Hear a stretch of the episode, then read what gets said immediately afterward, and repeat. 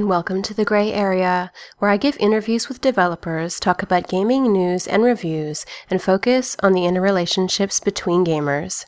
My name is Genesee Gray, and this is the 68th episode in a weekly series called D4 Review. Last week's episode was a discussion with Tinsian about E3 and our projections for E3, and a review of several gaming news items. Please visit www.genesee.com to add to the forum discussion on that topic and to tell me your story. Today is Friday, June 8th, and I'm going to discuss Death Before Dishonor, which is a Dungeons & Dragons podcast that I'm involved in, and I haven't really spoken about in, I guess, almost a year now. So I'd like to go over that and share a very special Skaggy the Poet opera that he has been preparing for quite some time. So first, let's talk about Death Before Dishonor, which is a Dungeons & Dragons podcast. Now, the thing I think that's different about this show than most Dungeons & Dragons podcasts is that we all are not able to be in the same room while we're recording this. We actually have people in different countries, one of which is Daniel, who's in Australia. We have people on the middle of the country, and we have occasionally some people from the West Coast as well. I'm going to play some clips for you that let you know who the people are in the party and a little bit about them. One of the things that's really fun about Death Before Dishonor is we have our sound engineer, I'm going to call him, who's Rabbit, and he makes all sorts of fun little tracks, humorous little clips, and things like that that go along with the podcast. I often joke that it's Glee and D and not actually Dungeons & Dragons D&D because we have so much music. The other thing is we have Kevin Mithrin, who is acting a lot like a bard in this story. He gives epic poems, he has a guitar, he sings things. So in that way also, we're very much a musical podcast, and I think that makes us kind of different and a little entertaining in that way. All in all, we have 5 players. Tinsian, who is the dungeon master and can basically controls the story. Tinsian, a GM so dark, so devious. He's not afraid to twist up the time stream like saltwater taffy. Can you learn a dance to understand the time twists? Mwahahahahaha.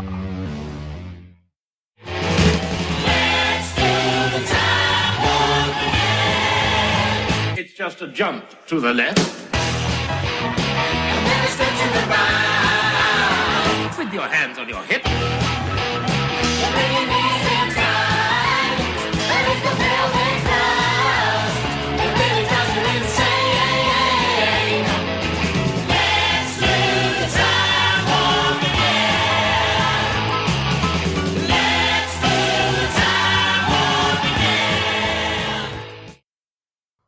We also have myself, who plays a Kalishtar war priest. I will tell you more about the Kalishtar in a little while, whose name is Xanatari. Xanatari is often considered the leader of the group, priestess of storm and lightning. She's leaving a society of people who share a mind link. She's out on her own. There's a brave new world, and she's coming out tonight. She's going to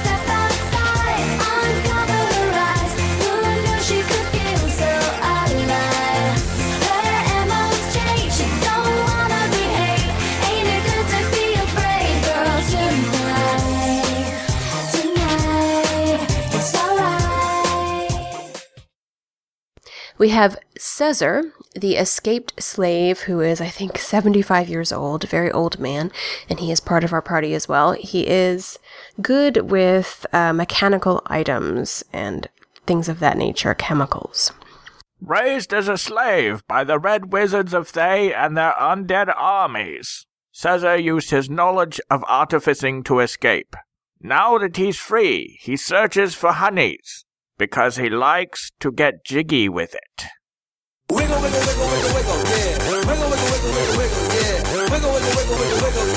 Wiggle, wiggle, wiggle, wiggle, yeah, yeah. Do the wiggle, man. I do the wiggle, man. Yeah. I'm sexy and I know it.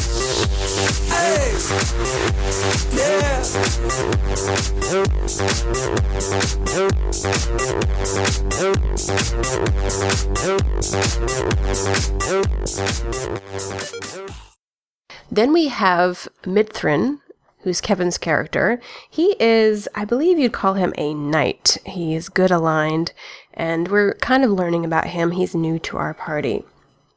Mithrin has song in his heart and prefers to use words instead of fighting. But when push comes to shove, he's not afraid to save the day.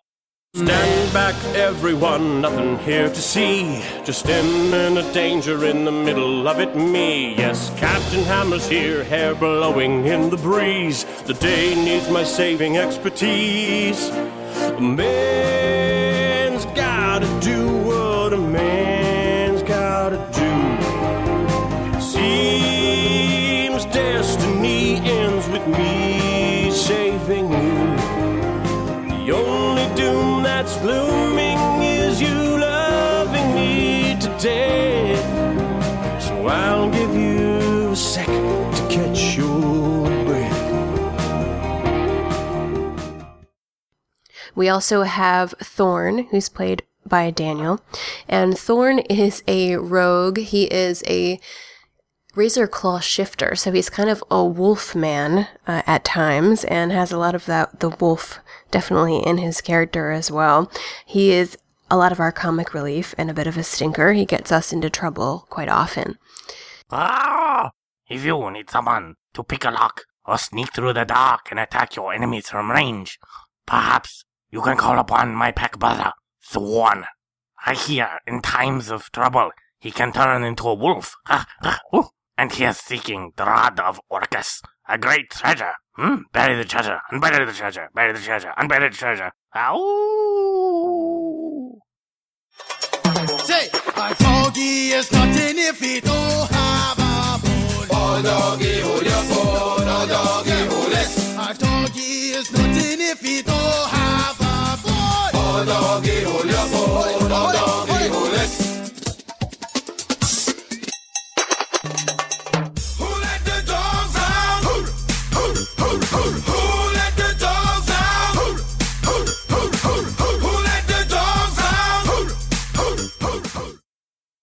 And then we have, on occasion, popping in and out, Eldrock, who's played by Dave, and he is a Minotaur.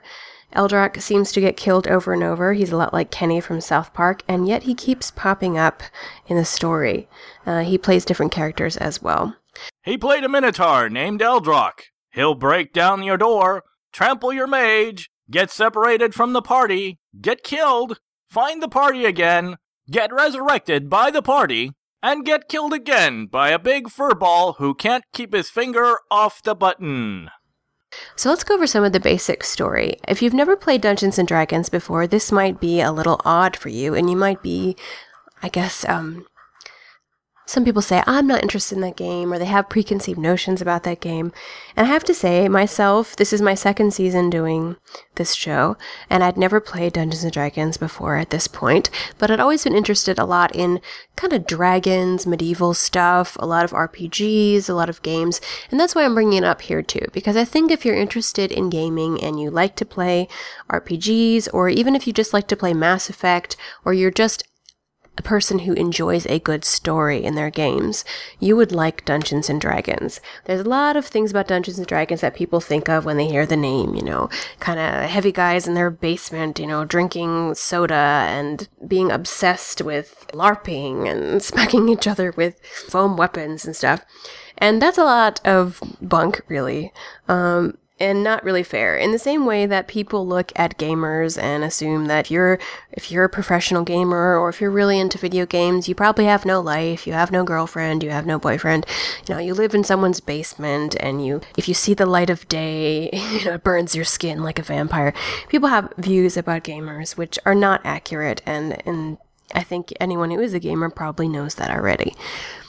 It's very much the same in the world of Dungeons & Dragons, and I think we owe it to each other to give things a shot. And if you don't like them after that, then that's fine, but it's good to open your mind and give things a chance, shall we say. So, that being said about Dungeons & Dragons, I'd like to tell you a little bit about the story, which is the important part of Dungeons & Dragons. And Tinsian does an amazing job with this story. This is Season 2. I'm not going to take you back to Season 1, where everybody gets to know each other.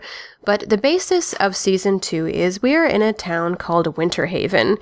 We have defeated the evil that was on the keep of the Shadowfell, turned out to be an ancient god called Orcus, who has a rod, a rod that he uses to occasionally toss into the mortal world and cause havoc. People find it randomly, kind of like the One Ring, and it just ends up creating evil everywhere it goes. So we defeated the evil in the keep. We kept Orcus from coming into the world. There was a giant hand we defeated, and we went back to the town of Winterhaven as heroes and slightly more experienced than we left. We had also bonded as a party, and some of that party ended up leaving for their own personal quests, and some stayed. I think that should give a pretty good explanation. But where we are currently in the game, we are in a town called Winterhaven. Again, this town thinks of us as heroes because we have defeated the evil on the keep. So we have a pretty good life right there. We have our own house in the town. My character, who is a war priest and has an affinity to lightning and a lightning god, has her own shrine there set up for the lightning god. At this point, I have an acolyte at the shrine whose name is Jeff the Acolyte. And the other characters seem to have fit in quite well as well. We have Caesar, the old man, who is lecherous and running around town with barmaids and any kind of ladies he can find and causing trouble that way. And we have Thorn, who is our razor claw shifter, our wolf man, who likes to drink in the tavern and get people to buy him excessive amounts of alcohol. Mithrin is new to the party, but he seems to be fitting in pretty well, entertaining people in the tavern with his music. And we all are on the way right now to the Minotaur City. The town of Winterhaven, where we are, has been attacked by drow, and they've devastated the town. They've burned down the tavern and probably killed some of the people in it as well. And we've fought some of the minions of the spider goddess Lolth, who pretty much runs the drow. That's their goddess of choice. One of the most impressive creatures that we've encountered we call a Cosboid, but basically is a manifestation of the goddess Lolth, where she almost possesses one of her minions and becomes this huge candle wax shape and becomes very powerful. And she has attacked us, and we've defeated her and taken brooches, spider-shaped brooches from the various drow. This is also the place where we found a giant spider being ridden by a drow as his mount, and managed to defeat the drow and take the spider, who Thorn promptly named Fluffy. We subdued the spider through great feats of strength and several episodes, and Thorn has ridden the spider out into the woods. And we chased him into the woods at a certain point, where we encountered more drow and fought them.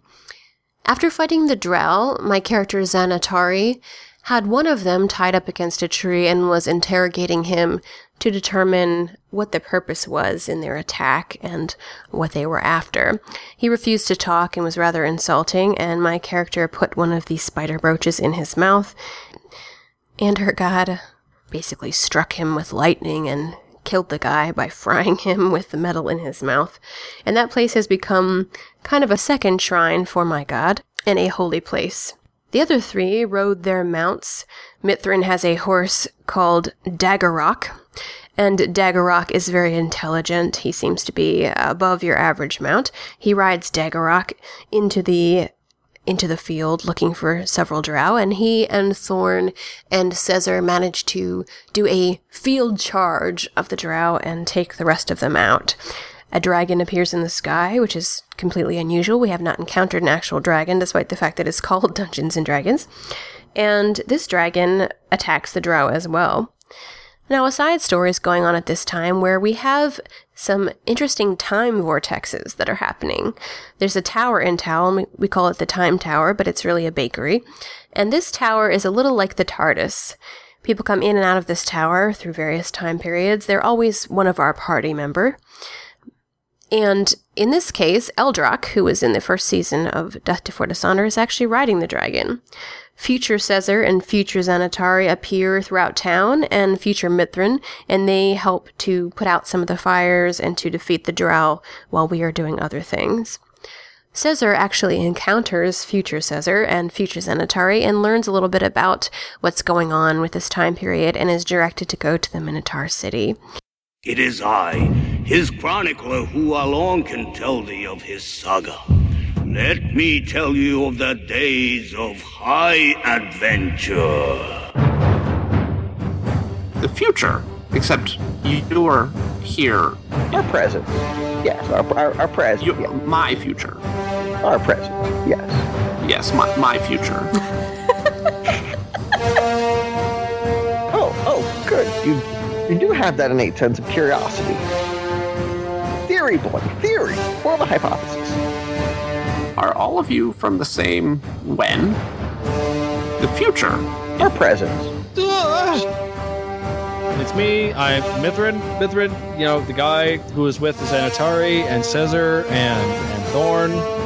I just want to know, did any of you guys happen to see in the temple that lady that was in there? Yeah, the dead priestess. No, the other one. The one that we killed? No, the other one. Is it related to the Hand of Justice? It's normally followed by the Finger of Stern warning. What are you waiting for? Come on, let's go! Ride my spider. I'm not impressed by that spider anymore. I've seen it all.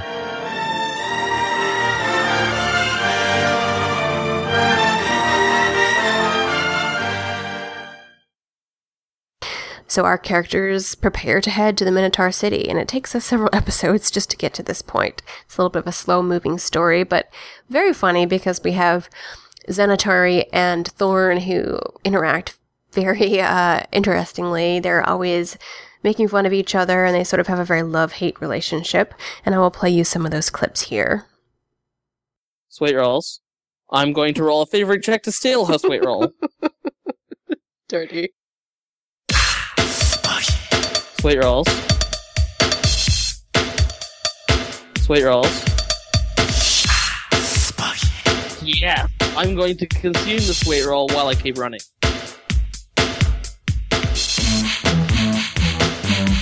Sweet rolls. Yeah, I'm going to consume the sweet roll while I keep running.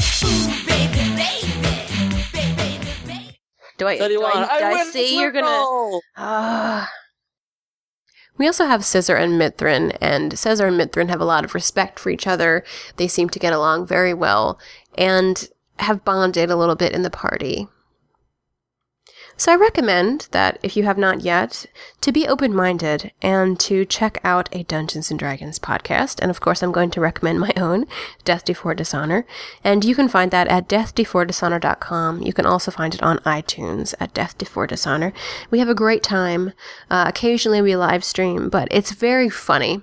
It's not dry. It's not like listening to an audiobook. This is, I think, kind of live comedy in a lot of ways, and we misbehave quite a lot. So if you're a serious Dungeons & Dragons player and you're looking for a serious RPG, I don't know that this is that. We often derail the Dungeon Master and end up joking and having fun along with having a great story. So hopefully you'll check that out and listen to us there. Now, I have a very special episode of Get the Girl from Skaggy the Poet. And it's been a couple weeks since we've had Skaggy on, and I think I know why now.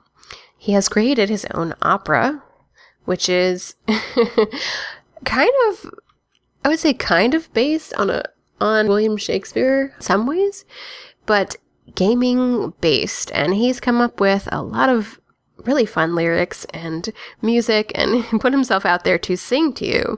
So in the spirit of Death Before Dishonor, which is our Glee and D podcast, I'm going to have for you the opera Get the Girl.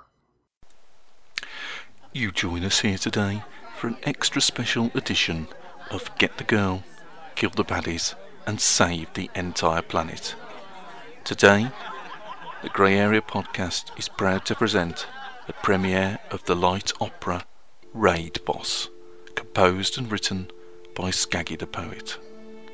Raid Boss tells the story of the young hero Donato and his quest to find and kill the evil Raid Boss who murdered his best friend, Skagaletto. Act 1 opens on the road to the Raid Boss's lair. Our hero Donato, armed to the teeth, prepares to find and fight the evil Raid Boss. I've got swords broad, two-handed, bastard and sharp. I've got so many weapons, I've hired a cart. I've got potions, wands, scrolls, and a crystal ball. I've got an army of henchmen, large and small. I've got lasers, lightsabers, and a thermal detonator. A nuclear bomb so big it will leave a giant crater. I've got a satellite in orbit with a mega death ray. And I'm armed to my teeth, which I've sharpened just in case. I'm wearing leather, chain and plate mail armour. I can deploy force fields, laser shields or even a protective llama. I can call upon the power of 1,000 Death Stars as I ride up to battle in my armoured car. You see, I've made my will and I've paid up all my bills. I've dusted my sideboard and my windowsill. My affairs have been all left totally up to date, including instructions on how my funeral's to take place. So I'm ready for the fight. My weapons are at hand as I seek the evil Raid Boss across the land. Well, to be honest, I'm feeling scared and quite low. And I wish my armour had a built-in commode.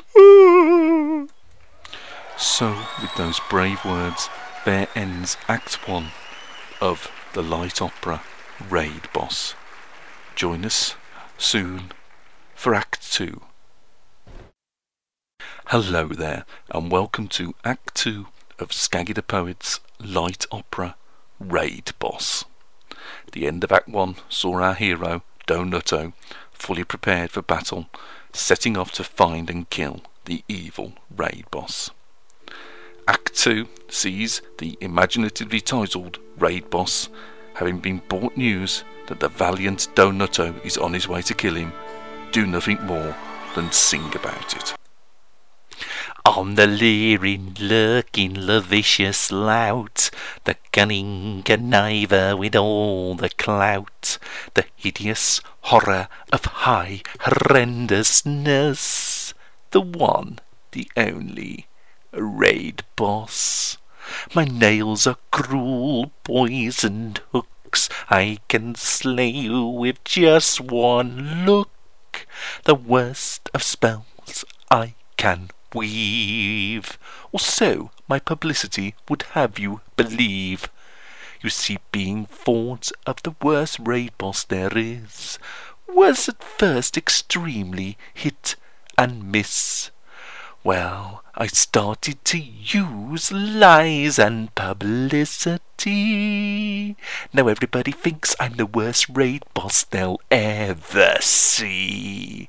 Why become the best by fighting when you could just end up dying? That's why I became the best by deceit, not the easiest of sly feats, as I constantly have to lurk on internet forums. I lie about myself with decorum, lurking behind a screen like Oz is how I reach the top. It's not about how easily you kill, adventurers, but how easily people think you do. Ha ha! I'm that, and evil, I'm so naughty that this last line doesn't even rhyme. Oh bugger, it did. But you get the idea.